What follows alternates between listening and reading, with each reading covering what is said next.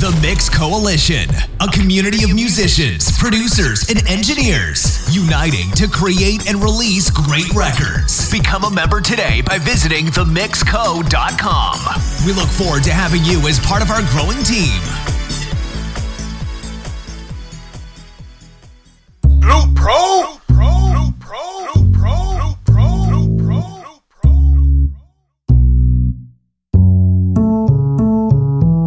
What's going on? This is Jayton the Mac. I'm here to give an interview for The Mix Coalition, for my guy D-Fab. That's Brian DeFabio. My name is Jayton the Mac, and yeah, let's get into it. You've been in the game for a while now. Could you tell us more about everything that you do? Like I said, my name is Jayton the Mac. I'm a producer, singer, songwriter, rapper. I'm a budding videographer. I'm with a company called Blue Productions that we started in 2004 with the late, great Kid Sadistic. And, you know, we're a production company just trying to do everything we can to ensure that we put out the best product possible. We sit down to write a track. What do you draw inspiration? I draw inspiration from many situations, many different things that I do. You know, I have a plethora of things that I pull from. I usually just sit down at the keyboard and then hash out a melody. I make 99% of all my production as well. So I usually just sit at the keyboard, I hash out a beat, and then sometimes, you know, the sound or something, whether it's up-tempo or if it's, you know, a little bit more laid back, that kind of steers you in a particular direction. And then, you know, if I have a lot of stuff on my mind, I'm very socially conscious. I read a lot of things. I would say I'm an intellectual as well. So, you know, there's certain things that I like to touch on. You know, I have the basics. You know, in the past, some of my most memorable music have been personal stuff that I've dealt with, whether it's relationship stuff or addiction type stuff, you know, or losing people or just... It's my perspective, it's feeling music. The hip-hop market is quite saturated with the help of all the media outlets. What separates you from other recording artists? Well, I started recording in, well, technically I started recording probably around the year 2000, 2001, but that was back on cassette tapes, and we were just recording homie Kid Sadistic's basement. And around 2002, 2003, I was the first student at this charter school, Fast Forward Productions in Logan, Utah, and they had a recording studio, and we made a deal that if I aced all my classes, I would be able to utilize this recording studio, and they would teach me audio and video. So at the age of 16, I learned how to professionally record music and some video stuff as well. It kind of paid off for me. I was pretty early in the game. By 16, I put out my very first project. By 17, I put out my second one. It was a group collaboration called The Blue Click.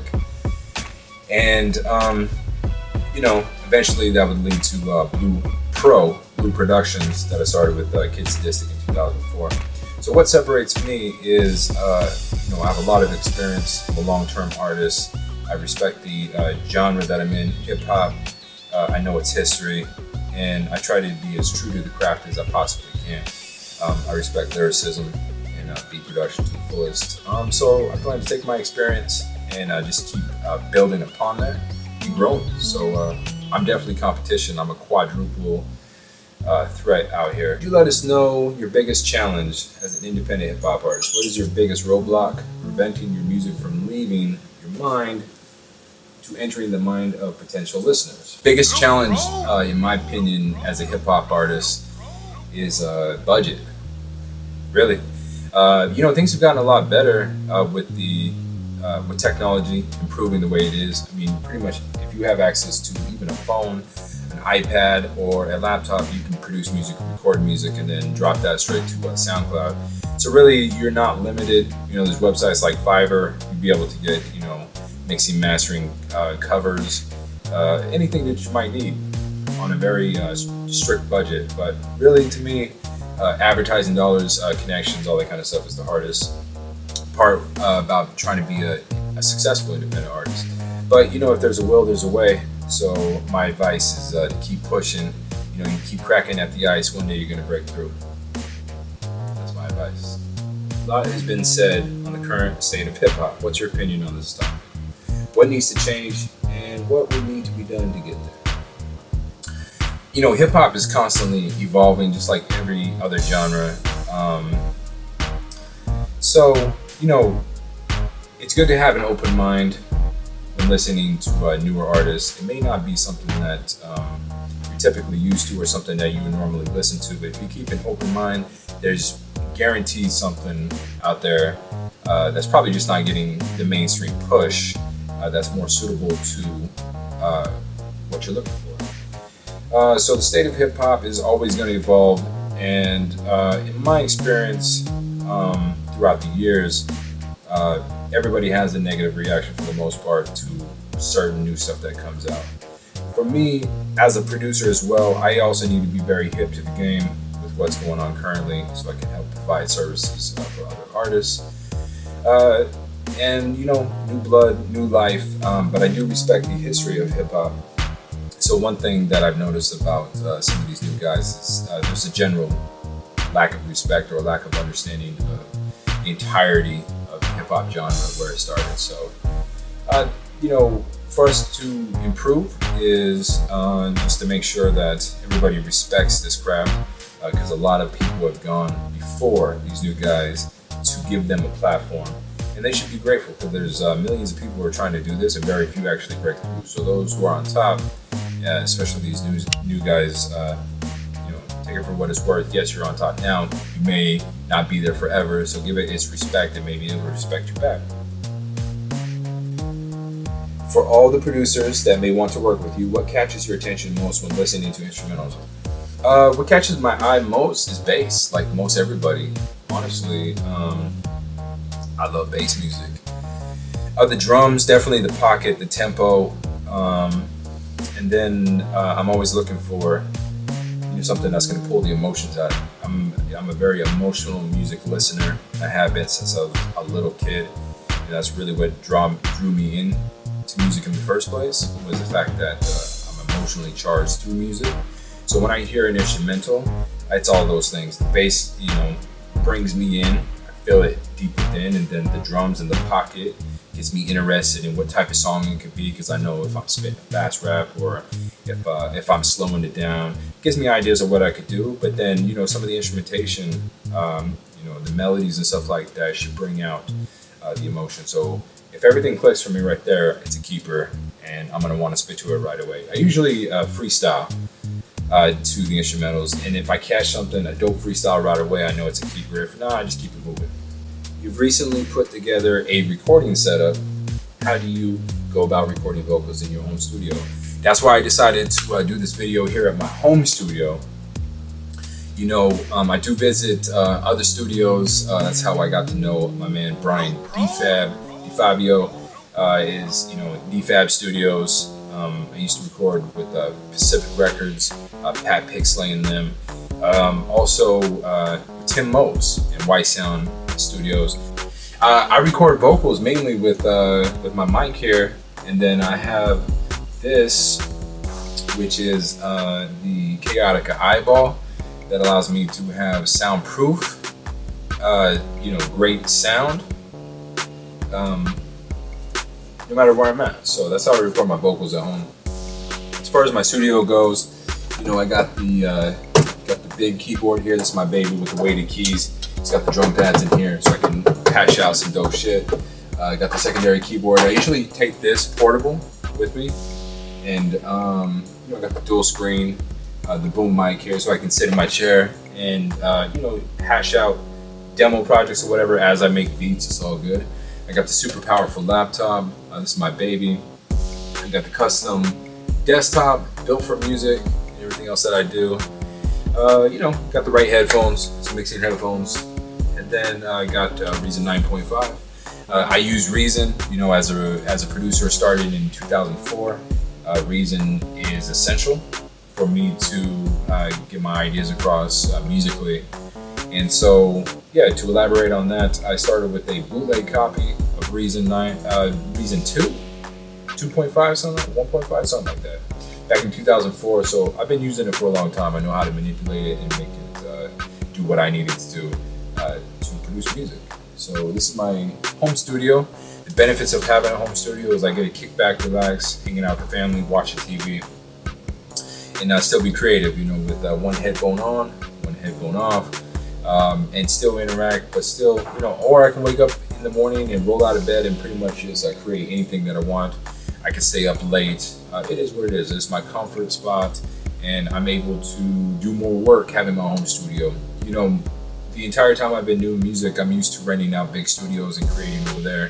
But as time went on, you know, I was really hoping to create my home studio, and I built a pretty badass one, if you ask me. So, you just released the Intellectual Property EP. You have any exciting projects coming up you can let us know about? Yeah, the dope projects that I'm working on right now, specifically, would be I got a project with MC Silver Fox, the legendary hip-hop pioneer. I have a collabo record with him that we've been working on for some time. It's kind of a mashup of our previous collaborations and then a few new tracks and then hopefully a mini documentary as well. I'm working on this EP with my man Michael John Seal, amazing guitar player, producer. He's producing the project. We've been working on this for a long time. Probably my best work today, if you ask me. And then I have my next album coming out. It's called Survive the Remorse. It's a play off the word survivor's remorse because I've been dealing with a lot of survivor's remorse with the passing of Kitsy Disick and a few of my other friends. You know, that could have very easily been me.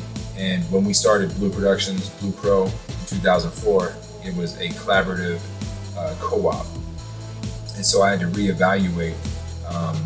Never in my mind did I ever think that I would have to do this solo.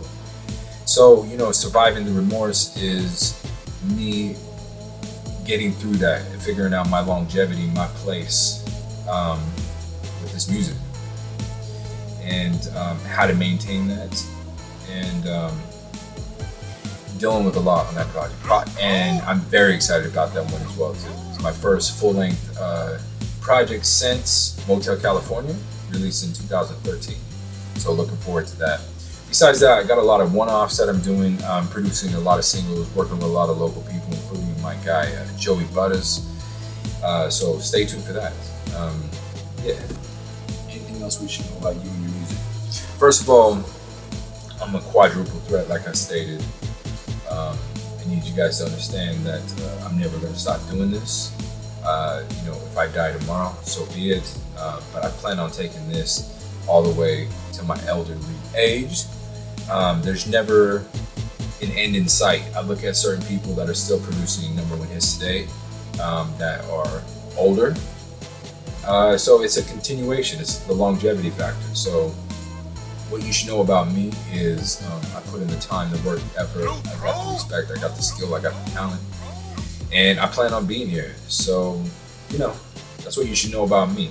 And shout out to everybody that messes with me. So let me give a shout out to Charlie Manson, MC Silver Fox, AK, Black Sox, Black Lion, Street Dev Crew, Jack Hunter, Matt, my manager, D-Fab, my engineer. Too many people to name, but honestly, a lot of people that I rock with that are hella cool with me, who put in a lot of time with me. So that's what you need to know about me, is continuously trying to take over. And we're gonna accomplish that. Those are the goals. I am Jayton the Mac. This interview's for the Mix Coalition website. Make sure you follow me on social media. Make sure you like the fan page, Jayton the Mac, the Blue Pro Media page. Check me out on Twitter. You know, it goes down on Twitter. I have all the Reverbnation, all the SoundCloud. Everything is at Jayton the Mac. If you Google me, you'll find me. Make sure you check out the catalog of music that's posted up on Apple Music, Tidal, Spotify, everywhere that you can purchase and stream music.